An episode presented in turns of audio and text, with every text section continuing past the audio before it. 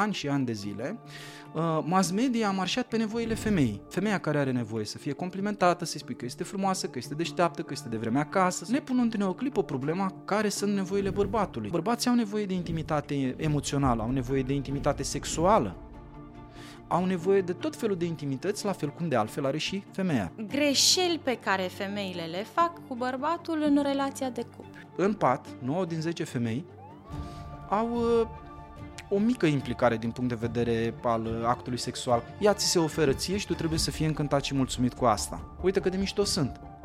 Păi, ești mișto, dar poate mi-ar plăcea să scoți și tu un sunet, poate mi-ar plăcea să te implici tu, poate mi-ar plăcea să iei și tu inițiativa, poate mi-ar plăcea să-mi dai și tu un mesaj sexy. Când femeia se schimbă fizic. La început ce buze, ce picioare, ce păr, ce miros. După o anumită perioadă, când bărbatul într-un final apoteotic se prinde că numărul de kilograme este mult mai mare, că părul este mult mai degrabă strâns, că buzele nu mai sunt nici pe departe rujate.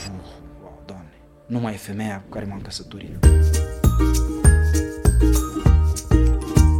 Vă salut, dragilor! Mă bucur să ne revedem la încă un episod Marca Universul Parental. Eu sunt gazda voastră, Ela Prodan iar pentru că acum ceva timp am uh, lansat un episod care a stârnit uh, multă vâlvă așa în mediul online, uh, cel legat de relația de cuplu, în care l-am avut invitat pe psihoterapeutul Constantin Cornea, m-am gândit că ar fi o idee foarte bună să facem partea a doua, în care să echilibrăm puțin balanța, pentru că mi s-a atras atenția, aveți, Doamne, a fost prea înclinată balanța înspre femei, adică le-am ținut partea. Așa că vă propun astăzi, dragi doamne și domni, că și voi trebuie să spuneți la final dacă vi s-a părut că am uh, punctat ceea ce trebuia. Uh, haideți să ne luăm carnețelele și să ne notăm că trebuie să aflăm, domnule, ce nevoie au bărbații, că, na, de noi știm deja.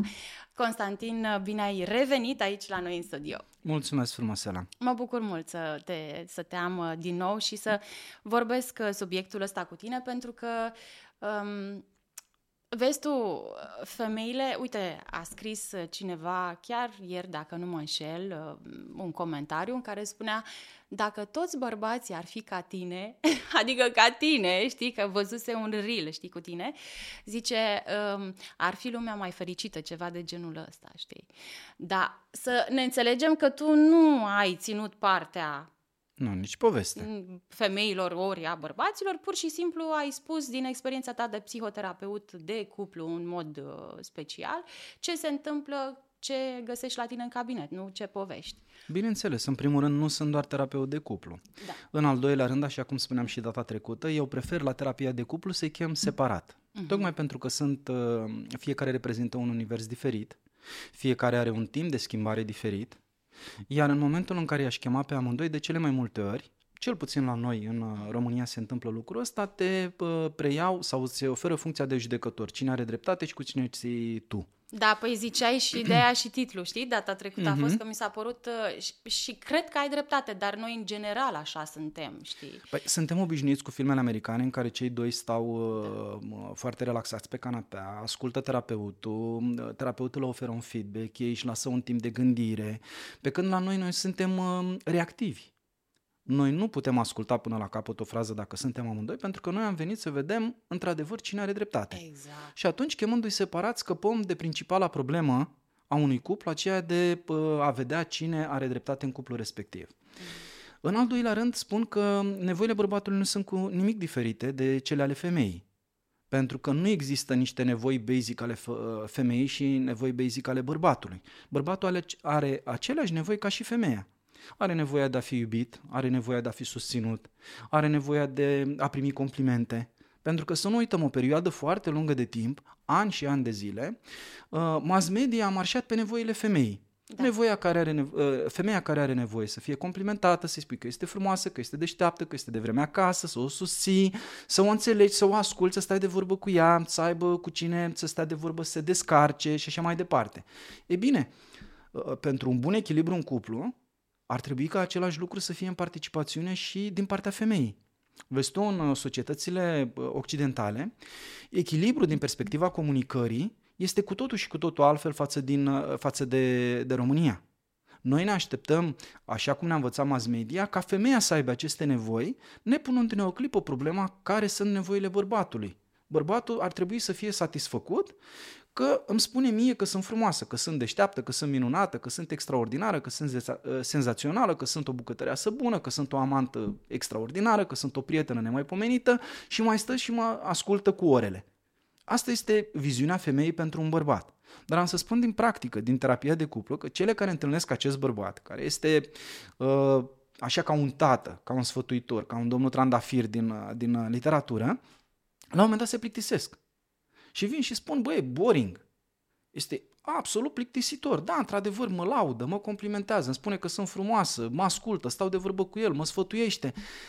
Băi, dar n-are și el zvâc. Păi și de ce n-are zvâc? Păi pentru că dacă are o calitate, nu are pe cealaltă. Dacă tu vrei să-ți dezvolți bărbatul doar pentru nevoile tale, ai două variante. Ori devine varianta pe care ți-o dorești tu și atunci se dezvoltă în consecință și îți oferă uh-huh. tot ceea ce îți dorești tu, ajungând la un moment dat să te plictisești de el, ori încearcă săracul, cu ghilimelele de rigoare, să-ți spună n-ai vrea tu să fie un echilibru în cuplu ăsta? N-ai vrea tu să-mi spui măcar că, nu știu, îmi stă bine cu sacoul ăsta sau că astăzi m-am tuns ok sau că, nu știu, am spus un lucru frumos. Dar contează și pentru bărbați să le faci complimente în ce Are privește aspectul mire, dar da, fizic? Da, absolut, din orice perspectivă. Asta mă întreabă femeile de fiecare dată când vin în terapie de cuplu. Dar nu mă gândeam că ar avea astfel de nevoi. Păi tocmai pentru că nu te gândeai, este un dezechilibru major la nivel de limbaje ale iubirii. Am scris un articol la un moment dat și am descoperit spre deosebire de distinsul meu coleg care a găsit 5 uh, limbaje ale iubirii, am găsit că sunt 10 de fapt. Așa. Și le-am pus în echilibru, spunând că aceleași nevoi sunt de fapt și de partea femeii și de partea bărbatului. Cum ar arăta o comunicare în cuplu în care dimineața, uh, după ce ne aranjăm, ne spunem fiecare, unul celuilalt, băi, ce bine îți stă îmbrăcat așa astăzi, îți doresc o zi minunată, da, Constantin, și tu arăți fabulos astăzi, îți doresc o zi la fel de bună și să ne întâlnim de seară să vedem uh, cum ți-a fost ziua ție, cum mi-a fost ziua mie, cu ce te pot ajuta eu pe tine, cu ce mă poți ajuta tu pe mine. Stai un picuț ca să înțelegi, exact cum spuneai tu că noi așa am fost învățate femeile, da, să credem că bărbații nu au nevoile astea. Acum când spuneai, să zic eu dimineața ce... Mi se pare puțin, știi? Cu adevărat. Nu știu. Dar ea încearcă să o faci. Că eu știi că la podcastul mă comport cumva să se uite. ca în terapie. What? Prima dată. Să zic ce frumos ești, drag. Sau ce bine îți stă îmbrăcat așa. Sau îmi place cum ți-ai ales parfumul ăsta. Ce sexy ești. Sau ce sexy ești, ceea ce este o promisiune. Mm-hmm. Vorbeam data trecută și spuneam că 9 din 10 cupluri au o mare problemă din perspectivă sexuală mm-hmm. și vin să aduc uh, o adăugire aici. Spun că dacă am pune fiecăruia un ceas la mână care să monitorizeze cât investesc în actul sexual ca atare, pentru că sunt și sexolog și e unul dintre uh, marile capitole de dezbatere în uh, terapie de cuplu, am descoperit că femeia în general în, în pat, 9 din 10 femei, au uh, o mică implicare din punct de vedere al uh, actului sexual ca atare. Ele se mulțumesc că sunt frumoase, că arată bine, să o complimentezi tu, să o inciți tu, să o exciți tu, iar ea se mulțumește să aibă un uh, sex pasiv cumva ea ți se oferă ție și tu trebuie să fii încântat și mulțumit cu asta.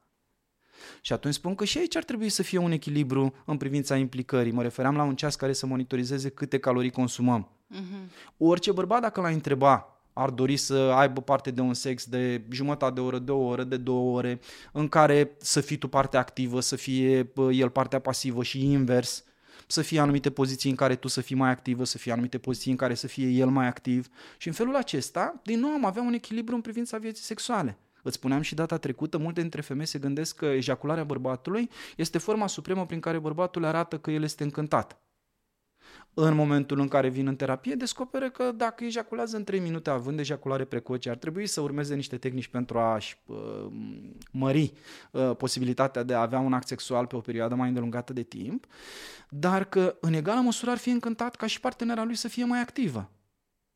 Deci uh, bărbații vor și Adică vor și ei momente, presupun că nu își doresc neapărat inițiativă permanentă din partea partenerei, nu? Că e, e incontestabil, dar dacă stăm să monitorizăm așa ca un contabil da. și spunem după șase luni, Nivelul de activitate al femeii și de implicare în viața sexuală cu, nivel, uh, cu nivelul de implicare al bărbatului, am spune că 80-85% se implică bărbatul, femeia rămânând pasivă. Eu sunt mulțumită să uh, îți ofer anumite poziții spectaculoase pentru tine, în care eu nu mă mișc și în care tu ar trebui să fii încântat de priveliște.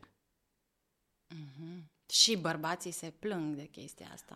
Uh, bărbații, în primă fază, nici măcar nu-și conștientizează această problemă. Și în momentul în care le spun, au așa o epifanie și spun, băi, să știi că ai dreptate. Dar chiar mi-aș dori să fie și ea mai activă, dar cum îi spun asta? Pentru că, na, suntem în relație de 3 ani sau de 15 ani sau de 30 de ani și s-au obișnuit să stea într-o poziție, în două poziții, în trei poziții eu să prestez în consecință, să fie nemulțumită eventual că nu am prestat cum a trebuit, că prea tare e prea tare, că prea repede e prea repede, că s-a grăbit, că nu m-a incitat, că nu m-a excitat, pentru că femeia este în poziția de pasiv observator de cele mai multe ori în actul sexual. Uh, ok, mi te ofer ție, hai să vedem ce ești în stare să faci. Și la sfârșit tragem linie și spun, ori uh, ai ejaculat prea devreme, ori uh, nu te-ai mișcat cât a trebuit, ori nu ai prestat cum așteptam eu să o faci. De asta există și acel sindrom desperadus în care, despre care am scris, este sindromul adus de mine și care a creat la vremea lui oarecare vâlvă în presă, în care femeile își imaginează că cei bărbați cocoși din societate sunt cei care vor veni și le vor satisface într-un mod în care n-au mai fost satisfăcute vreodată. Asta este visul oricărei femei, probabil. Uh, asta este fantezia oricărei femei. Fantezie, mă rog. Da. Numai că de cele mai multe ori, ghiși ce, țeapă vorba cântecului, uh, nu înseamnă că dacă este cocoș în societate, este la fel și în pat. Și atunci ne întoarcem la discuția avută, uh, sau de unde am pornit în discuția aceasta, spunând că, da, într-adevăr, ar trebui să fie un echilibru între nevoile bă- bărbatului și nevoile femeii. Da, într-adevăr, societatea ne-a cultivat un pic defectuos din punctul ăsta de vedere, minimalizând nevoile bărbatului extraordinar de mult și exacerbându-le pe cele ale femeii. Iar asta a transformat femeia, așa cum spuneam, în pasiv observator. De la viața sexuală, unde implicarea bărbatului este de 5, de 10, de 15, de 100 de ori mai mare decât a femeii, nivelul de calorii consumate de un bărbat, spre deosebire de cel al unei femei când tragi net după 6 luni, după un an de zile, este net, net, net superior, iar femeia se mulțumește în poziția uh, pasiv observatorului, spunându-ți, da, într-adevăr, m-am implicat 15%, 20% în actul sexual, dar nu ți-a ajuns asta? Uite cât de mișto sunt. Păi, ești mișto, dar poate mi-ar plăcea să scoți și tu un sunet, poate mi-ar plăcea să te implici tu, poate mi-ar plăcea să iei și tu inițiativa, poate mi-ar plăcea să-mi dai și tu un mesaj sexy. Poate mi-ar plăcea să-mi șoptești ceva. Deci cumva la ureche. să fie, să fie de calitate. Să fie cu implicare, spune. Pentru că trebuie să ne învățăm să folosim cuvintele corecte. Când spunem calitate, oamenii nu vor înțelege ce înseamnă calitate pentru că fiecare... Da, e, are e o... standardele lui, sigur. exact. Femeia va rămâne cu ideea că eu sunt o femeie de calitate, deci ar trebui să mulțumească cu asta. Iar bărbatul va înțelege, da, este de calitate, este fenomenală, că de asta am ales-o, dar uh, calitatea din punct de vedere sexual la nivel de implicare este minimă.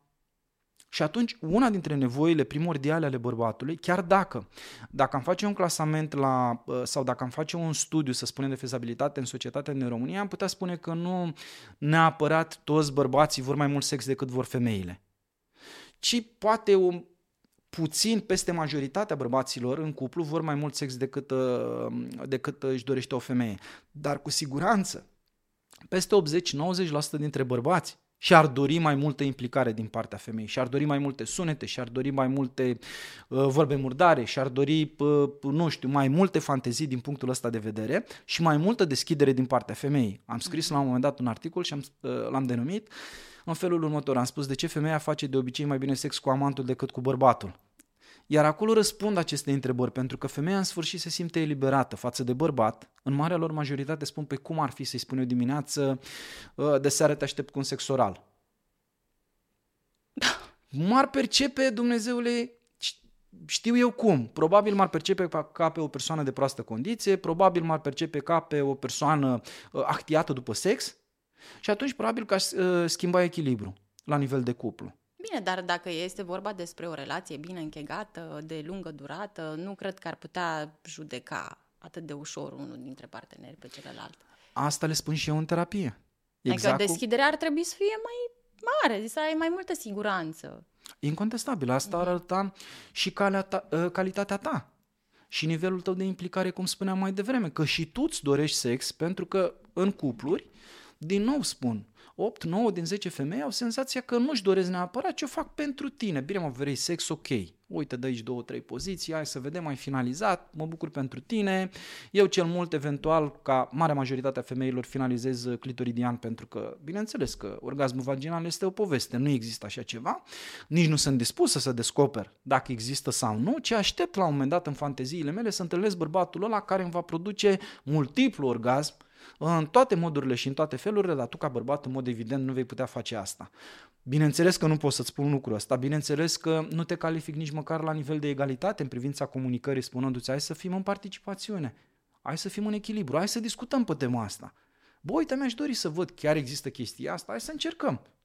Uite, mi-a venit acum o idee, poate n-ar fi rău și voi, dragilor, îmi puteți lăsa în comentarii dacă v-ar plăcea să îl uh, invităm din nou pe Constantin să ne vorbească așa un picuț mai mult pe tema asta sexologiei, să vedem și noi exact, domnule, există orgasm vaginal, nu există, să ne explice, să ne arate desene, să vedem și noi. Și vreau să te mai întreb încă o chestie, nu vreau să trec peste, pentru că poate sunt și domni care uh, ne urmăresc sau doamne care o să le spună mai departe domnilor. Spuneai tu de mm, ejacularea precoce, că poate fi Bineînțeles. Nu știu, poate fi remediată, remediată într-un poate fel. Fi remediată. Cine are nevoie să audă... Păi, pentru că de cele mai multe ori, din nefericire, în marea lor majoritate, bărbații sunt intoxicați de sex um, din mediul online.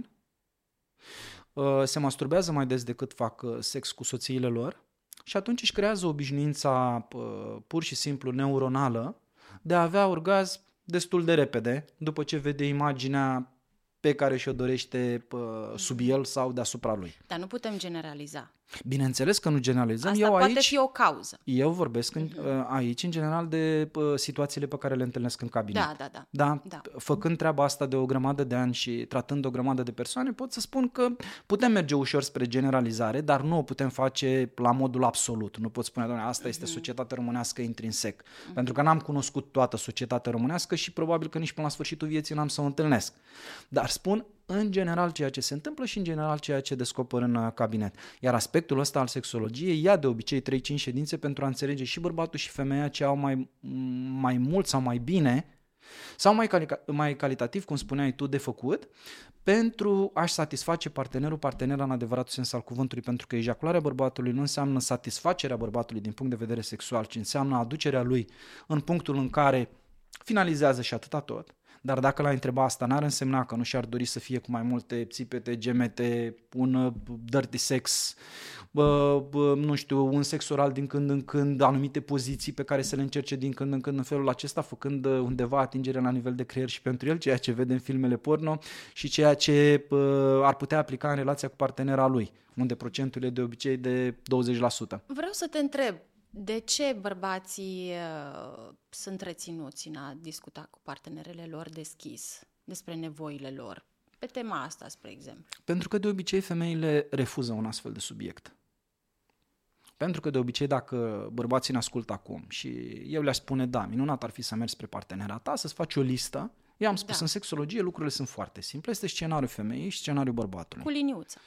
Cu liniuță de la capăt ca la școală. Da pentru că nu ai de unde să le simți. Marea majoritate a femeilor spun, băi, dacă într-adevăr ești un mascul feroce adevărat, ar trebui să-mi demonstrezi și ar trebui să simți ce-mi doresc eu. Nu este chiar așa. Pentru că sunt femei care se excită în 5 uh, minute și care uh, ajung la orgasm într-un sfert de oră și sunt femei care se excită în jumătate de oră și ajung la orgasm într-o oră. Sunt femei care se excită în anumite zone erogene, sunt femei care preferă uh, mai multe poziții pentru a ajunge pe culmile plăcerii și sunt femei care preferă o poziție două, considerând că îți fac ție un favor, oferindu-ți se sexual. Și atunci comunicarea cade. Uh-huh. Pentru că de cele mai multe ori dacă bărbatul se trezește să vorbească pe tema asta, femeia se închide. Dacă femeia se trezește să vorbească pe această temă, bărbatul se închide. De aceasta avem nevoie de, de terapie de cuplu pentru a vorbi cu fiecare în parte și pentru a-l învăța cum să comunice. Pentru că dacă un bărbat ne ascultă acum și se duce spre partenera lui și spune, uite, spun podcastul ăsta, ca să înțelegi, și uite ce mi-aș dori eu. O să spună, da, este un bărbat, ține cu bărbații. normal că ține cu tine și uite ți-a făcut ție o listă. Dacă aș veni în, în completare și spune hai să facem și lista femeii. Și el ar merge și ar spune, uite, ascultă până la capăt să vezi că face și lista femeii. Este bărbat de unde să știe el. Ai dreptate, deși, ți-am zis, uh, femeile au uh, mers cu aplauze la episodul de data trecută. E adevărat și recunosc că și eu, uh, fiind femeie, evident am tras mai mult înspre balanța, înspre noi încoace, dar tocmai de asta am zis să fac episodul ăsta. Uh, uite, era o chestie pe care eu am auzit-o de curând, că bărbații au nevoie de intimitate emoțională.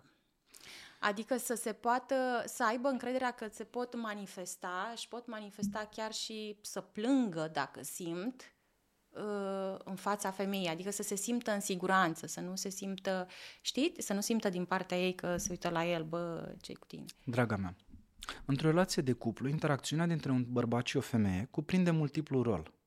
Marea majoritate se mulțumesc să joace doar unul, două roluri. De multe ori le spun, băi, minunat ar fi să faceți niște cursuri de teatru, pentru că v-ar învăța să vă deschideți. Cum vorbeam înainte de podcast, e, ar trebui să facă parte din dezvoltarea individului încă de când este copil, pentru a-și putea valorifica nevoile, pentru a-și putea comunica nevoile.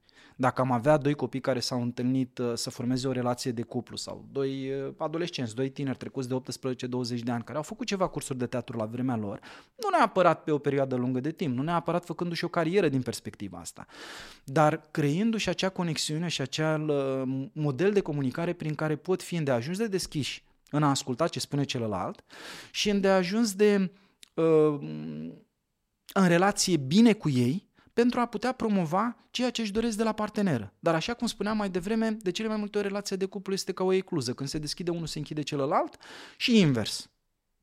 Și atunci, da, bărbații au nevoie de intimitate uh, emoțională, au nevoie de intimitate sexuală, au nevoie de tot felul de intimități, la fel cum de altfel are și femeia. Pentru că spuneam că este un echilibru din punctul ăsta de vedere și că nu putem marșa pe nevoile unuia în dauna celuilalt. Cum spuneam mai devreme, interacțiunea între un bărbat și o femeie presupune multiplu rol.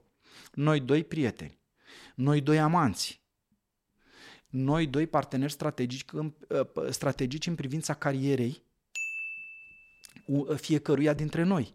Noi doi parteneri în a discuta despre ceea ce se întâmplă spre exterior cu alte cupluri și a învățat din ceea ce se întâmplă în viața celorlalți. Noi doi cu prieteni comuni, noi doi cu prieteni separați. Noi doi cu hobby-uri împreună, noi doi cu hobby-uri separate. Tocmai pentru a nu ne lăsa nici uh, izolați total de lume, pentru a nu mai ști cine sunt eu, dar nici nu, uh, nici nu ajunge în situația în care sunt uh, atât de eu, încât nu mai am nevoie de cuplu. Și aici trebuie să fie un echilibru. Și cum spuneam, pe multiplu rol, cele mai multe cupluri consideră că ele comunică în momentul în care vin și spun vai dragă, mă așteptam astăzi să mă aștepți îmbrăcată nu știu cum, dimineața mirosea extraordinar, erai îmbrăcată extraordinar, arătai ca o amantă, puteam să fim amanți, acum arăți dezastros din nefericire, nu mai ești maxim de amantă, tu de fapt pentru cine ești amantă, că pentru mine nu te aranjezi. Când vorbim de interacțiunea amant-amantă într-un cuplu, amândoi trebuie să arate amant, unul pentru celălalt. Amândoi trebuie să arate... Să-și intre în rol. Bineînțeles, este un rol distinct. Dacă tu te aranjezi senzațional, dacă el se aranjează atât cât poate, pentru că na, ca bărbat nu poți să... Da. ziua de astăzi, lasă, că mai Pui foarte multe... Eu vorbesc despre bărbații care își doresc să fie bărbați în adevărat sens al cuvântului, neavând nevoie de prea multă efeminare. Vorbim despre cuplurile clasice acum, nu intrăm în da, da. LGBT și restul da, da, da, da. Uh, lucrurilor. Uh, și atunci spun, când vorbim de interacțiunea amant-amanta, păi trebuie să fim amanți. Trebuie să te comporți ca o amantă, trebuie să mă comport ca un amant. Trebuie să ai limbajul unei amante, trebuie să am limbajul unei amante. Și dacă am plecat de la ideea uh, care sunt toate fanteziile tale și hai să avem răbdare cu ele, pentru că asta ar însemna să satisfacă amanta din tine și invers, băi, dar care sunt fanteziile tale? Cei mai mulți din cuplu nici măcar nu știu care sunt fanteziile celuilalt.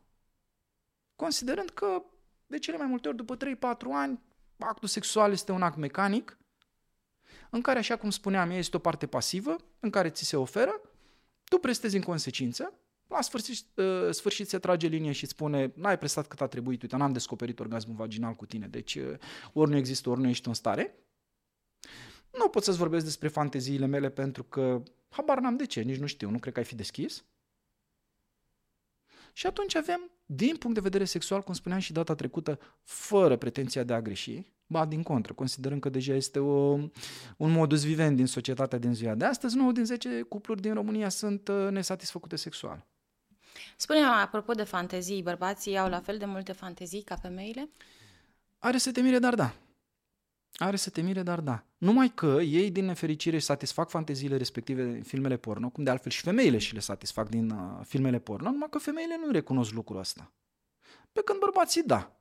Bărbații sunt mai cu cărțile pe față din punctul ăsta de vedere. Numai că nu se ajunge la acel nivel de comunicare în care să vorbim cumva ca în ceea ce am cultivat în mintea noastră a fi act sexual. Pentru că dacă tu te uiți la filme porno, eu mă uit la filme porno și în pat prestăm 20% uh, din ceea ce am văzut în filmele respective, este ca și când ne-am uitat la, am citit amândoi un roman de dragoste și eu ți-aș oferi un trandafir și tu mi-ai spune mersi.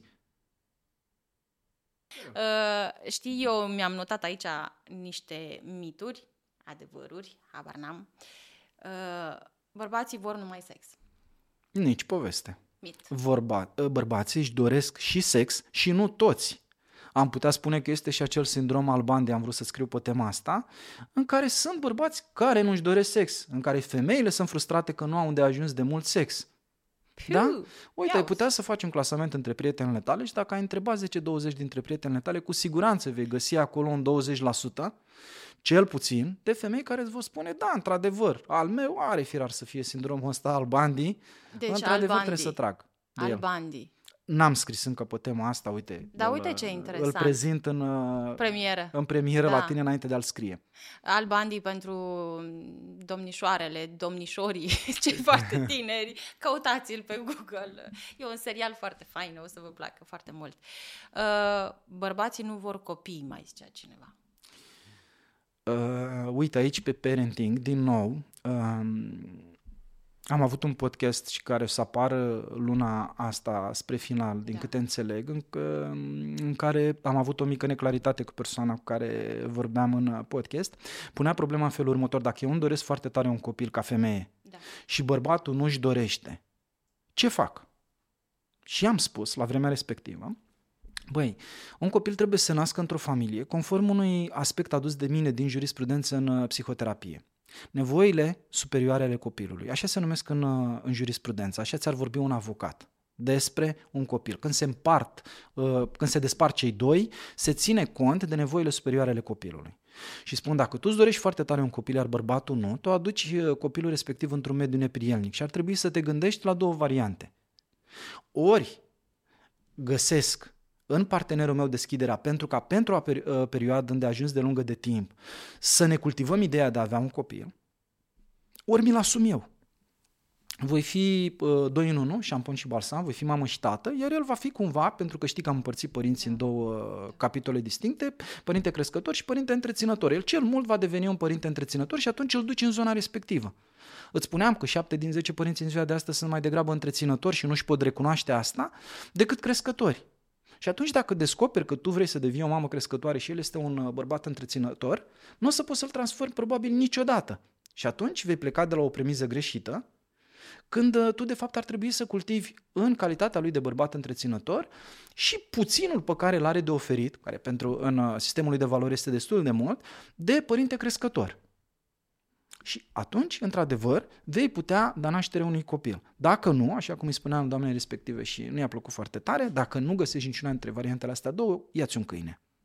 Da, apropo de asta și eu am un episod uh, foarte interesant uh, pe care l-am urcat uh, de curând și la fel uh, am, l-am avut, uh, am avut un terapeut american aici invitat, uh, autor foarte cunoscut și a spus, mă rog, el vorbea despre copii, despre noi ca adulți când ne dorim copii care să fie supuși, obedienți, știi? Și a zis că, păi, mai bine ți un câine dacă vrei să ai doar un copil din ăsta. Da, mă rog, că iarăși intrăm Păi în parenting. pentru că, din nou, uh, ar trebui să-ți răspunzi la întrebarea de ce îți dorești un copil. Da. Dacă eu nu-mi doresc un copil și tu îți dorești un copil cu mine, tu nu-ți dorești un copil cu mine, nu-ți dorești un copil de la mine, tu îți dorești un copil pentru tine. Pentru tine, exact. în cel mai sincer mod. Și atunci, în cadrul comunicării, nu al verbalizării, pentru că spuneam că noi facem confuzie între verbalizare și comunicare, în verbalizare, tu îmi vei reproșa tot timpul că nu-mi doresc un copil, eu îți voi spune tot timpul că mă sufoci cu chestia asta, și că nu avem timp și că uite cât de ocupat sunt și că tu ești ocupată și că cine o să aibă grijă și că mămica mi-a spus că poate îl ducem la ea și tu te superi pentru că vrei să stai acasă 2 ani și că eu mă îngrijoresc că noi a 2 ani de zile o să te îngrași și că pe urmă să mai vrei încă un copil și că tu de fapt fugi de societate, dar nu poți să-ți spun asta. Și că ție ți-e bine să stai 2 ani de zile acasă plus încă 2 ani și ai făcut doi copii și te consideri o mamă supremă stând acasă și având grijă de copilul respectiv, în condițiile în care tu de fapt ai fugit mai degrabă de societate și ți-ai făcut un mic personaj, un obiect tranzițional, cum îl lumea Lacan, ți-ai găsit un obiect tranzițional sau un uh, suflet tranzițional care, în care tu să te simți de adevăratele iubită, pentru că probabil nu te simți de ajuns de iubită de către mine, probabil ai încercat să lupți cu societatea și n-ai reușit și atunci spui, băi, hai să-mi fac ceva pentru mine, care mă iubește necondiționat, care îmi răspunde la comenzi necondiționat și în sfârșit o să mă simt și eu împlinită pentru că uite câte lucruri fac pentru copilul ăsta. Numai că un copil născut în condițiile astea nu respectă nevoile superioare ale copilului. Punct. Și iarăși nu generalizăm. Bineînțeles. Nu, a nu se înțelege că generalizăm. A, asta mi-a plăcut. Este mit sau este un adevăr. Dacă bărbatul te ignoră, înseamnă că te place. Păi depinde în ce stadiu al relației vorbim. Dacă vorbim de un bărbat care ți este coleg și vrea să o facă pe interesantul, da, într-adevăr te place. Dacă vorbim de un soț după patru ani de zile care te ignoră, probabil că și-a găsit o altă parteneră. Nu, aici cred că era vorba despre, nu despre relații de cuplu de lungă, de îndelungate. Păi, adică din acest motiv am și explicat. Da. Bărbatul care te ignoră în cuplu, cu siguranță și-a găsit pe altcineva. Ok. Sau cu siguranță a ajuns la concluzia că asta a fost tot în cuplu, sexul ăla de 5 minute, faptul că nu poate să vorbească foarte mult cu tine, Faptul că tu când vii acasă ai o sacoșă întreagă de descărcat și vrei să-i povestești o grămadă de lucruri pe care el nu vrea să le audă, pentru că de fapt îi spui aceleași lucruri. De nenumărate ori fiind un never-ending story. Apropo de asta, mi-a plăcut foarte tare. A zis cineva, un domn în vârstă, a fost întrebat. Domnule, care sunt așteptările dumneavoastră de la o femeie? Să tacă din gură. Bă. Bine, săracul era deja obosit Zic, fiind în vârstă. Bine, mai în vârstă. Și mă gândeam, evident, că m-am gândit la mine, la persoana mea. Mă, sunt cicălitoare, nu sunt. Ea, fiul meu zice că sunt. Mă gândeam, vreo... Cât e de gravă chestia asta? Pentru că am tot auzit-o mai ales la generațiile vechi și erau foarte multe poante și în filme pe tema asta. Uh-huh. Uh, explică-mă un picuț, adică chiar bărbații preferă ca femeile să vorbească mai puțin? Sau... În general, da pentru că, așa cum spuneam mai devreme, verbalizarea nu este comunicare. Dacă eu vin acasă și tu te aștept să-mi povestești o oră ce s-a mai întâmplat la tine la serviciu sau eventual două, iar ceea ce s-a întâmplat la serviciu se întâmplă de 2-3 ani încoace, ești absolut plictisitoare nici nu te ajută cu nimic și eu ar trebui să spun, bun, ce urmează acum? Am venit acasă, tu te aștepți la mine fiind un soț uh, ireproșabil să te ascult o oră, două despre ceea ce s-a întâmplat la tine la serviciu, țin să te aduc la cunoștință pe această cale, cum ne uh, comunicam cândva, apropo de generațiile mai vechi. Țin să-ți aduc uh, la cunoștință pe această cale că ceea ce ai să-mi spui urmând de acum timp de o oră, două, îmi povestești de un an, doi, trei, nu se rezolvă nimic, nu vrei să afli de fapt părerea mea, nu vrei să schimbi nimic, ci tu doar vrei să te descarci pe mine. Sunt cumva, se pare că arăt în a soț paratrăznet? Da. Este Cine cumva... Cine îndrăznit să spună asta, neveste? Păi ar trebui să spună. Uite, de aia e bine să aflăm noi din podcastul ăsta. Aha, Dacă exact. ei nu îndrăznesc să ne spună, mă, mai taci, măi, din gură. Sau măcar hai să comunicăm despre alte lucruri. Mm.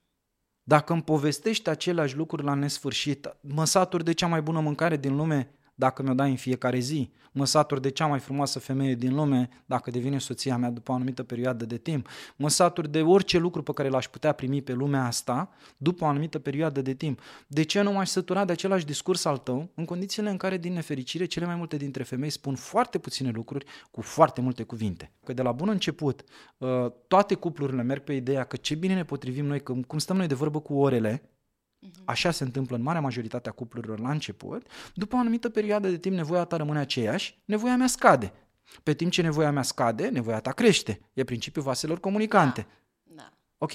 Și atunci spunem că minunat ar fi înainte de a te apuca să te gândești că partenerul tău nu este cel mai bun ascultător sau că nu te iubește sau că nu te înțelege sau că nu te dorește sau că nu este potrivit pentru tine. Să mergi să faci, nu știu, trei ședințe cu un psiholog să vezi, băi, ceea ce simt eu ca și nevoie de a discuta, este nevoie de a discuta sau este pur și simplu o verbalizare, este pur și simplu o descărcare a mea care nu are nimic de a face cu relația de cuplu. E posibil ca multe dintre femei să descopere că este doar nevoia lor care nu asigură sau care nu contribuie la bunul mers al cuplului, ci este doar o descărcare inutilă care nu ajută nici pe ea, pentru că a doua zi se întâmplă același lucru, a treia zi același lucru, a patra zi același lucru, a cincea zi n-are el chef, a șasea zi e mai crescută decât da. în a patra și tot așa.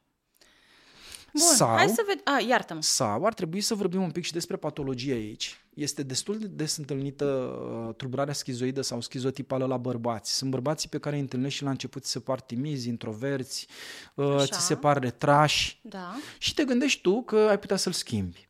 Dacă el suferă de una dintre tulburările despre care vorbeam mai devreme, el nu are nevoie de sociabilitate, nici măcar cu tine. El nu are nevoie de comunicare, el se simte bine cu el însuși, nu are nevoie de prieteni, și înainte de a intra într-o relație cu el din nou, poate minunat ar fi să, să treci pe la un psiholog, să stai de vorbă, să vezi, băi, uite, l-am cunoscut pe George, lucrează în IT, ce părere ai tu despre el? Și e posibil să descoperi un uh, diagnostic din afară care să spună că el are o tulburare schizoidă sau schizotipală și că tu poți să-l iubești fără niciun fel de problemă, dar ar trebui să-ți asumi faptul că această tulburare tu nu o să poți să rezolvi niciodată, pentru că este o tulburare de, de peste medie, ca și gravitate, nu o poți rezolva tu și atunci vom avea un cuplu după 3 ani, după 4 ani, de o fe- în care avem un bărbat cu o tulburare schizoidă sau schizotipală și o femeie pseudonevrotică, care nu mai știe ce să facă să-l deschidă pe ăsta. Uh, explică-ne acum și în termeni comuni. În termeni comuni, schizoidă, schizotipală, există o singură diferență între cele două. Cel cu schizotipală are și niște credințe care nu există, merge un pic așa spre o patologie mai gravă. Adică tu te referi la acele persoane care sunt uh, Asociale, asociale, nu au prieteni, așa, nu au nevoie de prieteni, da, îi obosesc relațiile interumane, nu le Da. plac oamenii care vin în vizită, nu le place să meargă în vizită, nu le place să interacționeze, pentru că de asta am început cu persoane asociale. mhm, Ok? ok. Și știi foarte bine că atunci când Deci sunt schi- schizo... schizoid sau schizotipal. schizoizi. Aha, Da, ok. ceea ce nu înseamnă schizofreni. Da. Schizofrenia este Da, cu cu totul și cu totul totul altceva, altceva, da, da, este o da, da. patologie Da, da, gravă, da, da, trebuie da, da. medicație, Da, da, intervenție da. psihiatrică, internare. Ok, și tu spui că nu există nicio șansă să schimbi Nu. o persoană, că nu doar bărbații suferă de astfel de afecțiuni. Văd și femeile. Dar, în schimb, în Absolut. participațiune, Da. de cele mai multe ori, femeile sunt mai degrabă pasiv-agresive. Mhm. După ce te întâlnesc pe tine și au perioada de Moș Crăciun, despre care am vorbit Da. și data trecută, devin pasiv-agresive. Cu alte cuvinte, tot ce le se întâmplă lor este cumva vina ta. Din cauza că tu nu ești așa cum... Nu, din cauza, pe, din cauza Ți-ai faptului dor- că ea are această tulburare a priorică. Mhm. Ok? Păi stai un picuț. Deci tu spuneai că în momentul în care întâlnești un bărbat cu afecțiunile astea, să înțelegi de la bun început că este imposibil să îl schimbi. Și bărbatul ar trebui să înțeleagă că poate întâlni o femeie cu tulburare pasivă-agresivă, Asta e altceva. Dar să zicem că întâlnești un astfel de bărbat, nu poți să-l schimbi, uh, te complaci. Dar spui tu că pot deveni, poate deveni o problemă foarte mare pentru că femeia de la natură are mai multă nevoie de a comunica. unele dintre femei, sau marea majoritate. Da, că de obicei Da. nu, noi suntem mai comunicative. Și acolo poate fi o problemă foarte mare. Bineînțeles, care uh, poate fi asumată în două moduri. Ori îți asumi că el este asocial și îl lași ca pe el și tu încerci să-ți faci viața ta socială, ori încerci să-l schimbi și atunci tu vei dezvolta o pseudonevroză. Am înțeles. Ceea ce este minunat în ambele situații. Ah. Pentru că, așa cum spuneam, pe el, o persoană asocială nu vei face niciodată asocială, se denumesc persoanele, repet, pe care le obosește socia, uh, sociabilitatea, socialul. Întreținerea unor relații sociale. Sunt persoane închise în sine, persoane care se simt bine cu ele însele, ale, călo, ale căror planuri de viață îi cuprind doar pe ei da. și care nu au nevoie de nimeni în participațiune. Au nevoie de tine eventual pentru sex și au nevoie să mai aibă pe cine, pe, de tine ca să mai fie cineva prin casă pentru el. O să-mi iau uh, sacoul pe mine, pentru că mie mi s-a făcut puțin friguț. și o să... Așa, vreau să te mai întreb în felul următor, că eu mi-am făcut aici temele. Nu e ușor, știi? Când e vorba despre femei, e simplu, domnule. Uh, greșeli pe care femeile le fac cu bărbatul în relația de cuplu. Păi am tot vorbit până acum. Deci Multe dintre femei confundă verbalizarea. Asta odată. Da. Le cu tocăm ceea ce creierii. denumim comunicare. Așa. A te descărca pe un bărbat nu înseamnă că ai o comunicare cu el. Comunicarea cuprinde, așa cum spuneam mai devreme, flori, fete, filme sau băieți. Hai să vorbim despre un film, hai să vorbim despre un Da. restaurant, hai să vorbim despre niște haine, hai nu să vorbim toaca, despre toaca niște toată prieteni. ziua despre același lucru. Nu ai să vorbești doar tu despre ce te fascinează și te determină pe tine și simți cu tot din adinsul să-mi spui mie. Că, pe A, bune, tu te referi mai degrabă dialog. Eu mă refer la decât dialog, monolog. bineînțeles, dar dialog și din nou dialog nu pe niște teme închise, Uh-huh. nu pe niște teme predeterminate de tine care nu reprezintă nicio fascinație pentru mine. Și ca un film prost. Multora dintre cupluri le spun dacă ar trebui să se scrie o, viață, o carte despre viața voastră sau s-ar face un film, nu v-ar plăcea să vă uitați. V-ați uita la comunicarea dintre cei doi, s-ar filma un film cu trei ani de zile din viața lor în care tu vii acasă și îl toci pe ăla, el în fel și chip încearcă să pă, se ferească de tocatul tău și la un moment dat te vei întreba, pentru meu Dumnezeu, ce mama zmeilor a vrut să spună regizorul în filmul ăsta? Până la urmă ăștia se iubesc sau care-i treaba? Ce se întâmplă până la urmă? Se întâmplă ceva? Și descoperi că nu se întâmplă nimic. Uh, o altă greșeală, să zicem, uh, ar fi de preferat să nu se întâmple și sunt convinsă că bărbații ar prefera să nu se întâmple asta când femeia se schimbă fizic. Multe dintre noi ne mai schimbăm fizic, da? Că dăm naștere la copii, că ne mai prindem părul în vârful capului ca să facem o tocăniță, mai stăm și în pijama mai târziu în weekend, nu ne machiem în casă. E asta o problemă? Bărbații dau atât de multă importanță? Din nefericire pentru ei nici măcar nu se sizează lucrurile astea, ci le se sizează eventual mult prea târziu. Stai puțin că era să mă bucur, dar nu mă bucur că ai zis că din nefericire.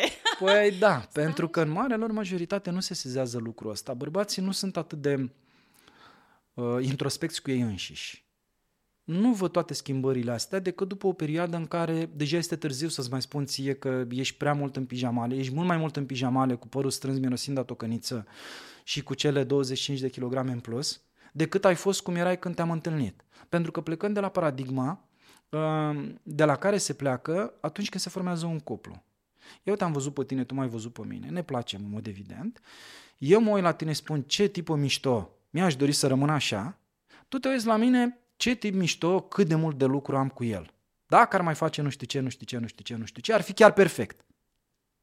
Și atunci, de cele mai multe ori mergând, plecând de la această paradigmă, spun eu, plec de la ideea că ce tipă mișto, superbă, gata, mi-am găsit persoana potrivită mie, pentru că bărbații aleg mai degrabă pe, pe element de plăcere, cei care au norocul de a alege pe element de plăcere, că nu întotdeauna ți se întâmplă Absolut. asta, ca și femeile de altfel. Absolut. Poți să-l placi pe George să ajungi într-o relație cu John.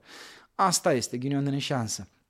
Dar mergem pe ideea că te-am plăcut extraordinar la început, îmi place cum te machiezi, îmi place cum te aranjezi, îmi place cum te îmbraci, îmi place cum miroși, îmi plac toate lucrurile la tine și dacă m-ai întrebat în momentul ăla, m-ar întreba un prieten, bă, este femeia visurilor mele.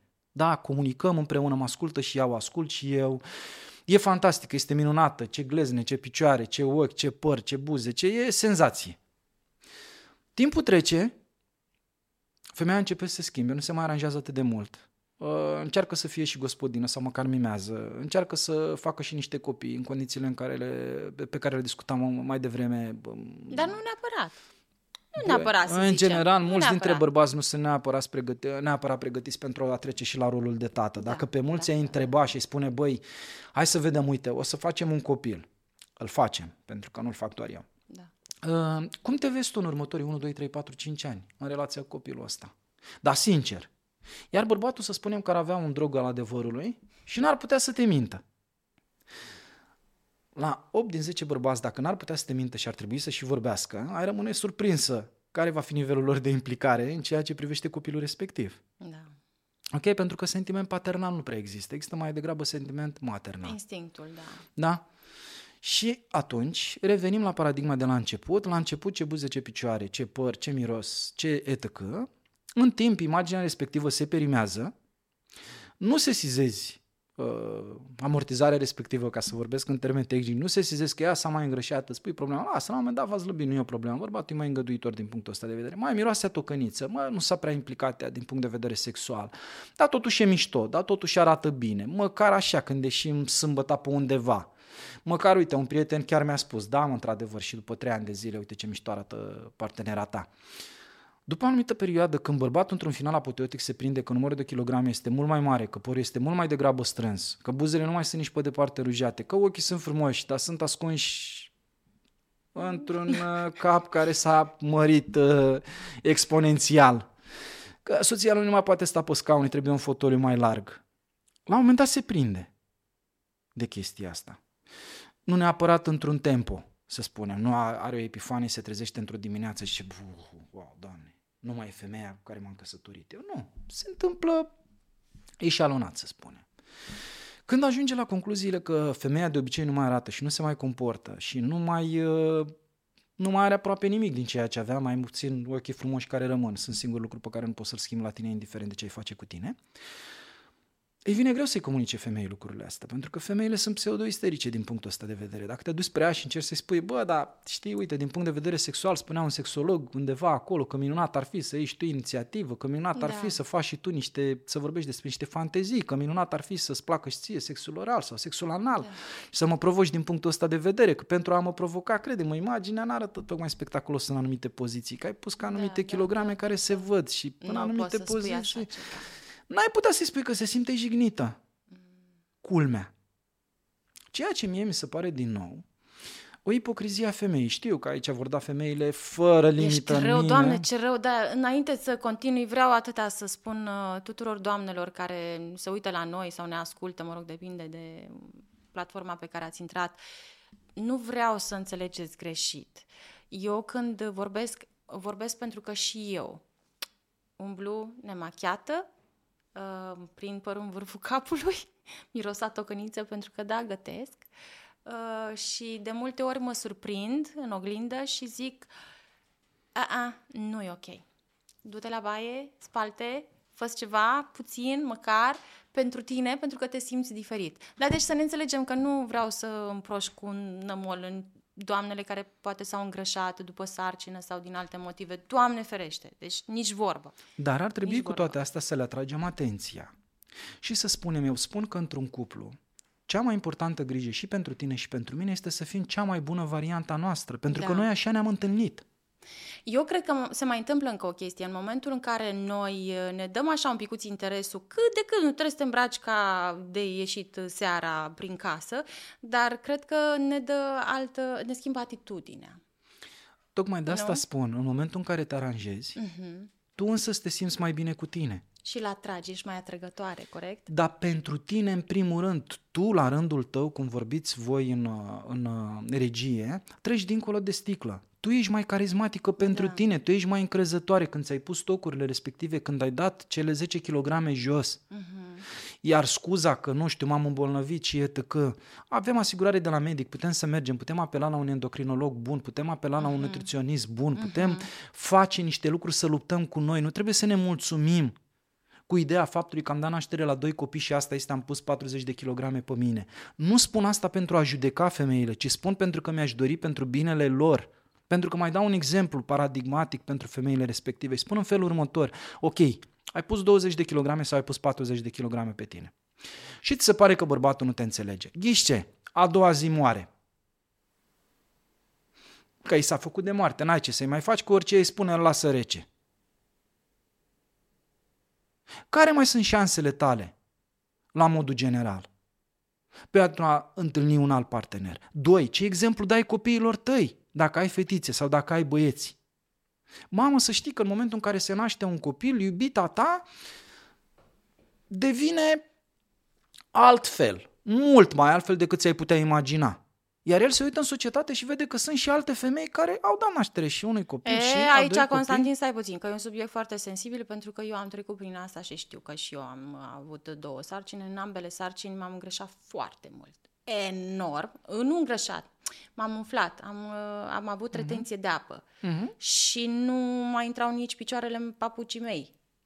Te adică cred. așa arătam în ultima Dar lună, ai păst- la ambele. Ai păstrat o legătură în uh, perioada respectivă cu un medic care se ocupe în mod specific Da, de da, treaba da, asta? uh, da. Ok, și- să spunem că da. a fost o disfuncție hormonală la vremea Exact. respectivă. Dar de-aia zic, uh, e un subiect foarte sensibil și eu cred că aici, pentru că deja femeile având body shaming-ul ăsta, ideea de body shaming, uh, e bine ca bărbații să înțeleagă faptul că femeia, în momentul în care este însărcinată și du- imediat după ce dă naștere, ea este schimbată. E incontestabil și trebuie și să o unele susțină. mai mult, altele mai puțin. Ale altele nu știu, trebuie să chem una, pe- o să o chem pe Adelina Pestrițu să ne zică cum, domnule, a rămas ea cu burtă, fără burtă, identică. Uh, acolo, într-adevăr, trebuie să existe un sprijin, Da. dar așa cum spuneam mai devreme, sprijinul trebuie să plece de la ideea, iubita mea, ai 25 de kilograme în plus, te înțeleg, ai dat naștere unui copil, Da. copilul nu, nu doarme noaptea, plânge, urlă, zbiară, hai să te ajut, hai să te sprijin. Hai să ai un pic de grijă de tine. Uite, ești pe afară, plimbă-te, fă mișcare. Uite, mergi la sală, stăm două, stau eu două ore, trei ore cu el într-o anumită perioadă de timp pentru a avea grijă de tine. Eu s- nu vreau decât să atrag atenția asupra faptului că nu trebuie să ne mulțumim că am căpătat o disfuncție, pentru că nu e cancer și nu am ce să mai fac. Sau chiar și în cancer, în ziua de astăzi, sunt o grămadă de soluții. Ci trebuie să luptăm cu noi. Nu trebuie să pun vina eu ca femeie pe partener că m-am îngrășat și ar trebui să mă suporte așa. Pentru că întrebarea este bine și ce faci ca să fii altfel?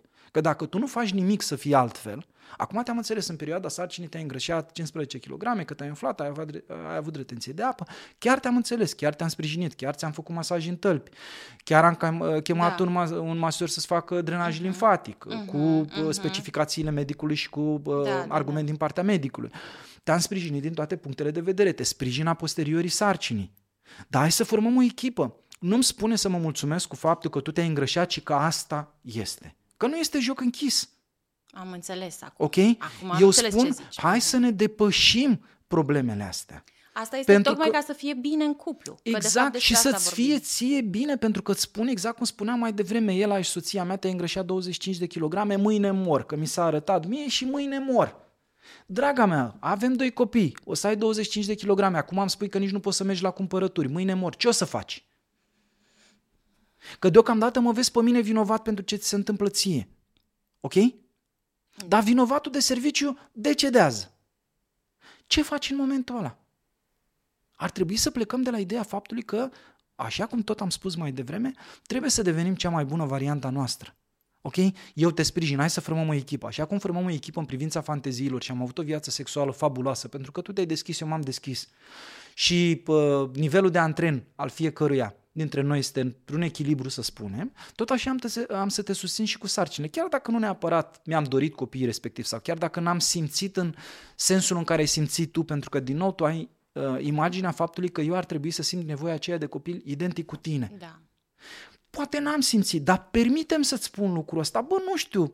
Eu îți spun din experiența mea că mi-am simțit, când am ținut prima dată copilul meu în brațe, a fost cel mai înălțător moment pe care l-am avut vreodată. Da, într-adevăr, până când am avut copil, n-am ținut neapărat să am un copil. Dar în momentul, la un anumit moment, am avut așa o epifanie și am spus soției, bă, cred că ar fi momentul, ne iubim unde a ajuns, să avem o relație fabuloasă, minunat ar fi să apară și un copil. Și am avut noroc cu unei partenere cu care am putut comunica pe tema asta și a ieșit da. copilul destul de repede. Dar pot să spun că, într-adevăr, în momentul în care mi-am ținut copilul în brațe, acum are 20 de ani și acum la alerg câteodată când îl prind să-l țin în brațe. Când mi-am ținut copilul în brațe, a fost cel mai înălțător moment din viața mea. În schimb, Într-adevăr, mulți dintre bărbați, ca să nu generalizăm, pentru ei nașterea unui copil înseamnă o beție cu prietenii. Da. Și doar atât. Dacă știi că pentru partenerul tău nașterea copilului tău a fost o beție cu prietenii, încearcă să formezi o echipă cu el. Bă, uite, mă îngrași, hai să mă sprijin, hai să mă ajut cu un masaj. I-am făcut copilului meu masaj un an de zile. Pentru că știam că îi va face bine. Bă, preiau eu lucrul ăsta, care e problema? E bine să împărțim în comun slujba respectivă și atunci, cu tot respectul pentru doamnele care poate s-au grăbit să judece ceea ce am spus mai devreme, spun scumpe doamne, încercați să deveniți cea mai bună variantă a voastră pentru voi înșivă. Nu există, în ziua de astăzi sunt analize, sunt medici specializați pe orice v-ați putea dori, există tratamente pentru orice v-ați putea dori, există uh, regimuri alimentare pentru orice v-ați putea dori și indiferent de nivelul financiar, credeți-mă că există soluții pentru a slăbi. Nu te costă nimic să te îmbraci în training să tragi trei ture de bloc. Nu trebuie să mergi la sală. Adevărat. Nu te dar- împiedică nimic să faci anumite exerciții, îți pui pe televizor. Da, Sunt o grămadă de antrenori care îți arată exerciții pentru acasă, pilates. da. Poți să faci pilates, nu te mulțumi cu faptul că te-ai îngrășat, că te-ai deformat, pentru tine. Pentru exemplu, și revin, pe de o parte pentru soț, prima dată în primul rând pentru tine, în al doilea rând pentru soț, și în al treilea rând și cel mai important pentru copii, arată-le că ești o mamă puternică, arată-le că dacă ești într-o relație toxică, ai o discuție cu partenerul tău și spui, bă, uite, eu trebuie să slăbesc în următorul an sau în următorii de ani, ajută-mă, dar între timp tu te-ai cam luat de băut, pentru că după ce am avut cei doi copii, tu ai avut două epifanii și la prima epifanie uh, ai băut cu prietenii și așa ai rămas în ultimii doi ani, da, hai să plecăm de la ideea că tu ești un pic cam alcoolic, ca să nu zic altceva, și eu sunt un pic cam grasă, ca să nu spui nici tu altceva. Hai să formăm o echipă. Hai să te ajut. În loc să te blamezi că ești alcoolic și tu să-mi spui că sunt grasă, hai să formăm o echipă. Uite, ajută-mă. Hai să mă ajut să fac anumite exerciții de pilates. Fă cu mine, ține regim cu mine. Sprijină-mă, ajută-mă, formăm o echipă. Vrei să ai din nou gagica aia mișto pe care ai avut-o la început? Da. Da? Ajută-mă. Mă ascultezi din nou, nu este niciun fel de problemă. Și atunci, formând o echipă, cu siguranță vom arăta copiilor ce înseamnă o echipă puternică, vom arăta copiilor ce înseamnă doi părinți puternici, le vom spune copiilor la nivel de subconștient că indiferent ce se va întâmpla cu unul sau cu celălalt, rămân cu un părinte puternic care a găsit soluții pentru el și pentru copiii lui, și în felul acesta creștem într-o familie armonioasă. Dar, iartă-mă, la de cele mai multe ori din nefericire, se ajunge la aceea formă de verbalizare, nu comunicare, în care tu îmi spui uh, bețivul dracului și eu îți spun uh, grasul. Ca doi copii de grădiniță. De, așa se întâmplă. Deci Din asta că nefericire, tu ai este o experiență. realitate. Este o realitate. Și asta nu este, revin, comunicare. Asta nu este decât verbalizare reproși. Asta nu are nicio legătură cu relația dintre noi, nu are nicio legătură pentru, n-are nicio legătură cu motivul pentru care am intrat în relația asta. Deci e bine de știut faptul că bărbații par să nu observe sau chiar nu observă decât la un moment dat, da? când își dau seama, dar e bine de știut că ei observă imediat atunci când ești puțin aranjat. Incontestabil. Puțin, uh, Incontestabil. observă imediat și automat ești mai atrăgătoare pentru ei. Pentru că, din nou, chiar dacă te-ai îngrășat 20 de kilograme aranjându-te, parfumându-te, îmbrăcându-te Da. în anumite haine, sunt și pijamale sexy, sunt și Da, da, pijamale absolut. care te arătă Da, într-un da, mod da, dezastruos da, da, pentru da, tine. da, da. De ce ți-ai cumpăra pijamalele care nu te reprezintă și nu le-ai uh, cumpăra pe celelalte? Ok? De ce nu ți-ai dat cu mâna pe păr din când în când? Sau de ce n-ai face un duș? Că pentru lumea lui Dumnezeu durează șapte minute. Ok? Încercând să arăți pentru tine bine. Da. Pentru că de cele mai multe ori femeia consideră după o anumită perioadă de timp că actul sexual e un favor pe care îl face bărbatului. Faptul că tu te aranjezi pentru mine în weekend, îmi faci un favor mie. Draga mea, prima dată îți faci ție. Așa cum îți spuneam, dacă tu te aranjezi și ieșim la un restaurant, dacă te îmbraci, dacă te simți sexy, dacă vezi privirile celor de, din prejur, pentru că stima de sine nu este cum o spunea Osho, stima de sine este în noi. Stima de sine este în uh, persoana respectivă doar dacă ăla este narcisic. Ok? Sau cel mult histrionic, să spunem, că mai au și ei caracteristica asta. Dar stima de sine are nevoie de oglindirea celorlalți. Eu nu pot să, nici Validare. o femeie, oricât de frumoasă ar fi, eu n-am- am lucrat cu o grămadă de femei frumoase, toate știam anumite defecte mai mult decât calitățile. Și își vedea mai degrabă vete, uh, uh, Defectele. defectele decât calitățile. Dar în momentul în care tu te-ai aranjat, chiar cu 20 de kilograme în plus, eu mă mândresc cu tine, am ieșit cu tine la restaurant, sunt bărbați care îi plac femeile chiar cu 30 de kilograme în plus și vei primi Da, absolut. o privire mai mult decât aprobatoare. Asta te va ajuta. Pentru că echilibrul hormonal intern, așa cum spuneam și data trecută, noi avem doar două pompe funcționale. Pompe care funcționează în momentul în care suntem supărați și pompe care funcționează în momentul în care suntem veseli. Noi trebuie să ne impunem să ne cultivăm ideea de a fi vesel. Spre deosebire de colegii mei care vorbesc despre copilul traumatizat din noi, eu vorbesc despre o altă formă de Secreția copil. de endorfine. Endorfine, serotonină, dopamină, Da, serotonină. oxitocină, etc. Da? Dar revin. În noi există un copil în căutarea plăcerii. Noi toată viața când suntem copii ne spunem că nu putem să facem, nu pot să mănânc dulciuri pentru că nu-mi dai tu, nu pot să mă duc nu știu unde pentru că nu mă lași tu și cumva spunem copilului din noi, băi ce fericit o să fiu eu când o să termin cu tine, să mă lași pentru numele lui Dumnezeu odată în pace, ce fericit o să fiu când termin cu școala, când în sfârșit nu o să mai am teme și mă descoper adult, când am scăpat de tine, ca mamă, am scăpat de profesor care mă judecă și rămân un copil care nu știe ce să facă. Nu un copil traumatizat, un copil care îți spune, prietene, 21 de ani, 22 cât am studiat, cât am fost acasă la mama, la tata, mi-ai spus și m-ai mințit că tu, când o să fim noi pe picioarele noastre, tu cu mine, noi o să fim fericiți. Acum putem să mâncăm dulce, putem să facem ce vrem. Ce faci cu mine? Noi nu trebuie să vorbim cu copilul traumatizat din noi. Este cea mai mare prostie terapeutică ever. O să supere mulți dintre colegii mei, dar așa este pentru că se numește ecforie. Eu mi antrenez pacienții să vorbească cu copilul căruia au promis fericirea din ei. Iartă-mă, ecforie, explică. Ecforie este, se întâlnește în, în general în schizofrenie, este retrăirea unor evenimente uh, pe, de, petrecute cândva pe care le aduci în prezent. Mm-hmm. Și atunci îți dau un singur exemplu. Tu ce vrei să, să lucrezi? Dacă ai venit în terapie la mine, vrei să vorbim despre copilul traumatizat din tine un an de zile să plângi, să bocești, să-ți amintești de când te-a bătut ai de când te-a mușcat câinele. Și după un an de zile să fii reprezentarea traumelor tale, pentru că de fapt în anul ăla tu ți antrenezi traumele vorbim despre ele. Sau vrei să vorbim despre promisiunile pe care ți le-ai făcut, despre faptul că te-ai mințit 18-20 de ani tu pe tine, că ai fost nefericită din cauza părinților tăi, profesorilor care te-au judecat, colegilor care nu te-au înțeles și așa mai departe. Și să descoperim un an de zile cum începi să râzi, să glumești. Să-ți favorizezi copilul din tine să fie fericit. Eu am promis copilului din mine, băi, o să facem o carieră și o să fim fericiți. De aia sunt încântat cu cariera pe care o am. Este ceea ce mi-am dorit să fac. De asta nu mă obosește. Pentru că este ceea ce mi-am dorit să fac. De asta pacienții mei ies râzând. Pentru că nu antrenez copilul ecforic, eu antrenez copilul care are nevoie de fericire. Ce te dezamăgește pe tine în momentul ăsta? Băi, cu sexul suntem cam așa. Hai să râdem pe tema asta. Umorul este una dintre formele de comunicare supremă. Nu vrei să știi câte cupluri descoperă după 3, 5, 7 ședințe cum își pot exprima unul față de celălalt. Lucrurile în glumă, cum spunea Freud, dar mult mai rezolutiv decât modul reprobabil și uh, reproșator pe care uh, îl aveau în, în trecut. Antrenând asta ca într-un act de actorie, băi, uite, mi-a spus psihologul că mișto ar fi să descoperi amanta din tine. Ai pe bune. Dacă vii și tu, știi. Da, și mie mi-a spus același lucru, că minunat ar fi să redescoperi amantul din tine.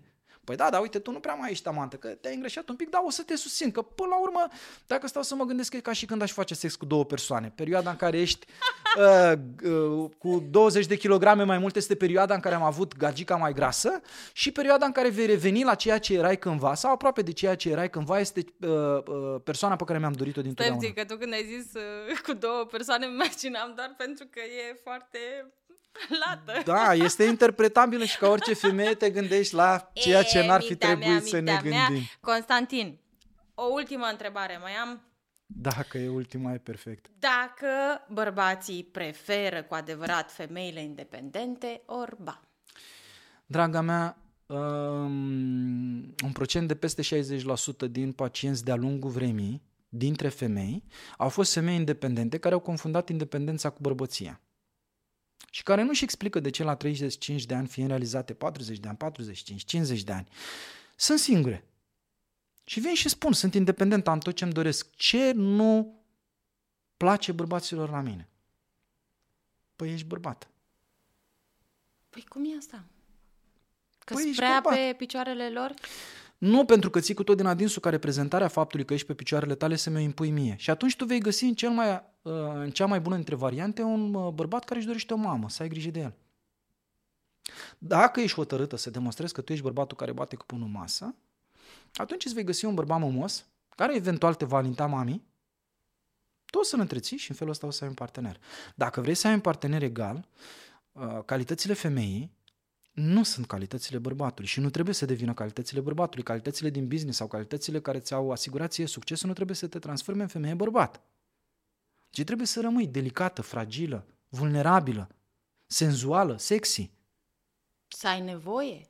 Adică bărbatul să aibă ce să-ți ofere, că tu trebuie să ai o nevoie. Păi, dacă tu, adică... principala nevoie pe care bărbatul trebuie să o simtă la o femeie este că o protejează. Exact. Păi dacă eu nu simt că te protejez cu nimic, tu îmi spui, uite, am de asta, am de asta, să nu știu cine, să nu știu care, pe peste tot pe unde mă duc mă recunoaște lumea. Eu ce să spun? O să spun cum am scris pe, într-o vreme și l-am denumit sindromul stejarului falnic, o să spun ce a spus Brâncuș plecând de la August Rogdan. Dragă, plec de la tine pentru că la umbla unui stejar falnic nu crește nici măcar iarba. Și atunci eu am varianta în care o să fie o iarbă de asta mai mică și tu o să fii stejarul. Pentru că doi stejari unul lângă altul nu vor trăi niciodată. Dacă vrei să fii femeie puternică și independentă, nu uita de femeia din tine. Prima dată nu uita de copilul din tine, pentru că fiind femeia puternică, tu nu satisfaci copilul din tine. Tu ești un copil plafonat. Ești un copil nevrotic. Ești un copil agitat. Ești un copil nervos. Ești un copil care vrea să se impună. Ești un copil dictator. Și am scris și pe tema asta. Da, eu te-am întrebat asta pentru că în ultimii ani, tot uh, scrollând așa pe, pe social media, nu știu dacă e corect, scrollând, sună oribil, Hai, așa, Aha. credeam că râdea Adi de mine, uh, erau băieți din ăștia care spuneau tot timpul, domnule, ma, femeile independente, îmi plac uh, astea pe picioarele lor, să aibă carieră, să-și câștige banii, să aibă, știi, și eram... Și când o întâlnesc, se întâlnesc două săbii nicio teacă. Corect. Și atunci se pornește o luptă. Pentru că eu te-am întâlnit pe tine, femeie independentă pe picioarele tale și tu ții cu tot din adinsul ca independența ta să o păstrezi în cuplu. Eu sunt un bărbat independent și puternic și îmi doresc ca independența mea să mă păstrez în cuplu și atunci întrebarea este care sunt achizițiile comune ale cuplului. Dacă sunteți amândoi atât de puternici, unde Dumnezeu ne încăpeți în aceeași casă? Luați-vă o casă mare și încercați să vă întâlniți mai rar. Corect. Ok? Da. A, Ca și în sex. Da. Ok? A, da. Cine domină pe cine? Ok? În societate, la masă. În societate, când merge să ne întâlnim, vorbești doar tu și eu ce fac? Că tu ești o femeie puternică, ne întâlnim cu un cuplu, ne întâlnim cu trei cupluri. Întotdeauna am spus că niciun cuplu nu și este îndeajuns sieși. Toți avem nevoie de alte cupluri prietene în participațiune. Da? Un cuplu care se izolează de lume este un cuplu care va deceda, uh, va fi un uh, dead man walking, va fi un uh, mort care funcționează. Dar de ce spui că are nevoie un cuplu de alte cupluri? Păi, draga mea, așa cum spuneam mai devreme, dacă tu uh, suntem prieteni cu încă cinci familii și tu ai încă cinci fete cu care te vizitezi, care vin pe la noi, te duci pe la ele, Asta mă securizează, mă face să nu fiu gelos pentru că știu că te duci la prietenele tale. Asta mă face să uh, te fiu mai înțelegător pentru că mare parte din ceea ce vrei să descarci la mine, descarci la ele.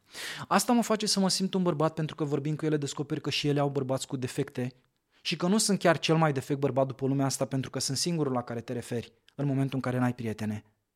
Ok? Că mai, mai are și el timp pentru el libertate cât uh, eu Corect. sunt uh, Plus că nu, repet, pentru că nu mă compar cu idealul din mintea ta, cum vorbeam în, în, exact. în, în episodul trecut. Da?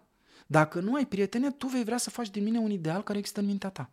Eu la fel, din tine. Dacă eu am prieteni, descoper că și soțiile lor au defecte, dacă tu ai prieteni la fel, eu cu băieții ne mai descărcăm între băieți ca băieții, tu cu fetele te vei descărca cu fetele ca fetele mai ne întâlnim cu toții la nivel de cuplu, socializăm, da. descoperim diferite hobby-uri, mergem în, împreună în, în, în vacanțe. Tu între fetele respective descoperi care, ce regim au ținut și cum, ce au făcut după sarcină de au slăbit.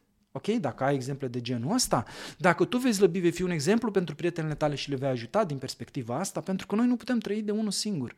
Asta e adevărat. De e adevărat. Singur. Și cuplu, da, într-adevăr. Cuplurile cu cuplurile e cel mai bine să... Corect. Avem cu cine să ne facem mm-hmm. vacanțele, avem oameni mm-hmm. care vin în vizită, mergem în vizită, te aranjezi mai des, mă aranjez mai des, se aranjează mai des, intri în participațiune Corect. cu ele da. pentru că vrei să ieși în evidență Corect. din anumite perspective și pentru mine ești mai dorită. Și eu cumva sunt mai dorit când vezi că nu sunt chiar ultimul din curtea școlii în condițiile în care eram singurul.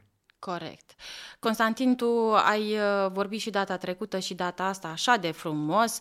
Zine tu, eu am tot marjat pe faptul că ești terapeut de cuplu, dar nu numai, da? Tu ești și sexolog, tu ești terapeut de familie, nu? Practic că faci și pe partea asta de parenting.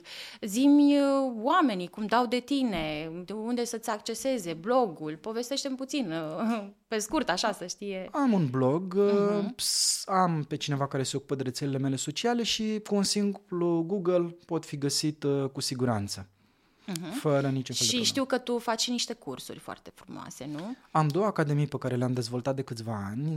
Una este Academia Cuplului și cealaltă este Academia de Parenting. Din fericire sau din nefericire, de cele mai multe ori, succesul fulminant l-am avut mai degrabă în străinătate. Anul trecut am ținut curs la Tel Aviv, la Paris, la Londra, la Roma și a fost uh, de un succes formidabil. Anul ăsta se pare că va trebui să le repet. Uh, mi-aș dori într-un final apoteotic și în România să înțelegem că este această nevoie și să descoperim și români care pot fi interesați de aceste lucruri. Au fost interesați, dar nu au fost îndeajuns de mulți pentru că o academie funcționează pe principiul faptului că trebuie să fie rentabilă financiar. Corect. Și atunci, vrând nevrând, este nevoie de un minim de 15 cupluri care să participe la acele cursuri pentru ca rentabilitatea să fie cea potrivită pentru absolut toată lumea.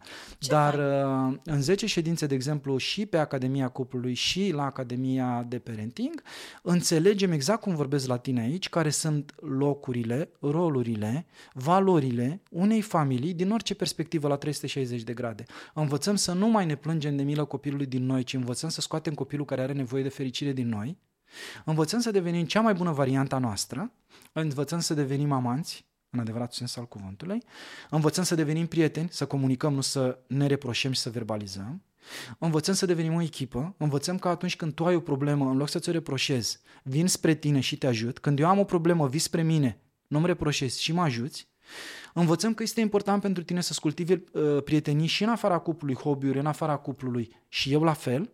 Învățăm despre noi ce înseamnă, în adevăratul sens al cuvântului, o familie cultivată, o familie care nu se plictisește unul cu celălalt, în care nu se plictisește unul cu celălalt și în care amândoi se simt pur și simplu împliniți. Ce frumos sună!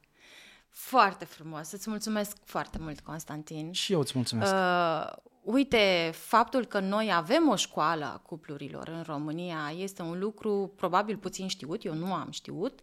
Mă bucur că există așa ceva și sper să fie cupluri care să-și dorească să urmeze. Adevărul este că nu am făcut reclamă acestor două academii, ci în străinătate pur și simplu am fost invitat. Da. Deci, odată ce le-am uh, adus în mediul online, am avut persoane în străinătate care au descoperit lucrul ăsta, culmea, da. Și am fost invitat în zonele respective pentru a susține cursurile. Uh-huh. În România au fost într-adevăr întrebări, dar nu s-au coalizat la nivel da. de cuplu. Da. Deocamdată, la, la un număr de cupluri. Deocamdată, uh-huh. la sfârșitul lunii martie este posibil uh, primul curs în România Iați. pe ambele academii și să sperăm că vor veni de ajuns de mulți astfel încât A, să fie de succes. Super, mai, uh, mai spune încă o dată, te rog frumos, uh, site-urile ca să țină minte. www.psiholog da. constantincornea.ro Ok, și Academia de Cuplu. Academia Cuplului și Academia de Parenting. Perfect. Dragilor, luați aminte la tot ce s-a vorbit aici, inclusiv dacă simțiți că aveți nevoie de cineva care să vă sprijine, domnul Constantin, de ce nu, sau, mă rog, unde vreți dumneavoastră.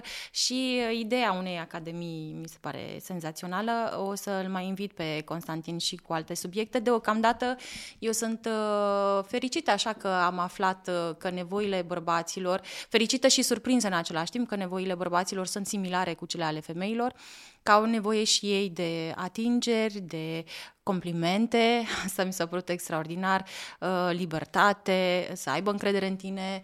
Uh, noi, doamnele, să fim și noi un pic mai atente la felul în care arătăm, ne comportăm, atitudinea noastră, să-i atragem, că um, sunt uh, destul de sensibil, uh, sensibil bărbații la felul în care arătăm noi fizic, da. Uh, eu vă mulțumesc foarte mult, vă rog foarte mult dacă v-a plăcut acest episod să dați un like, să dați share și vă rog să vă abonați la canalul meu, pe mine mă ajută foarte mult. Abia aștept să ne revedem data viitoare. Vă pup!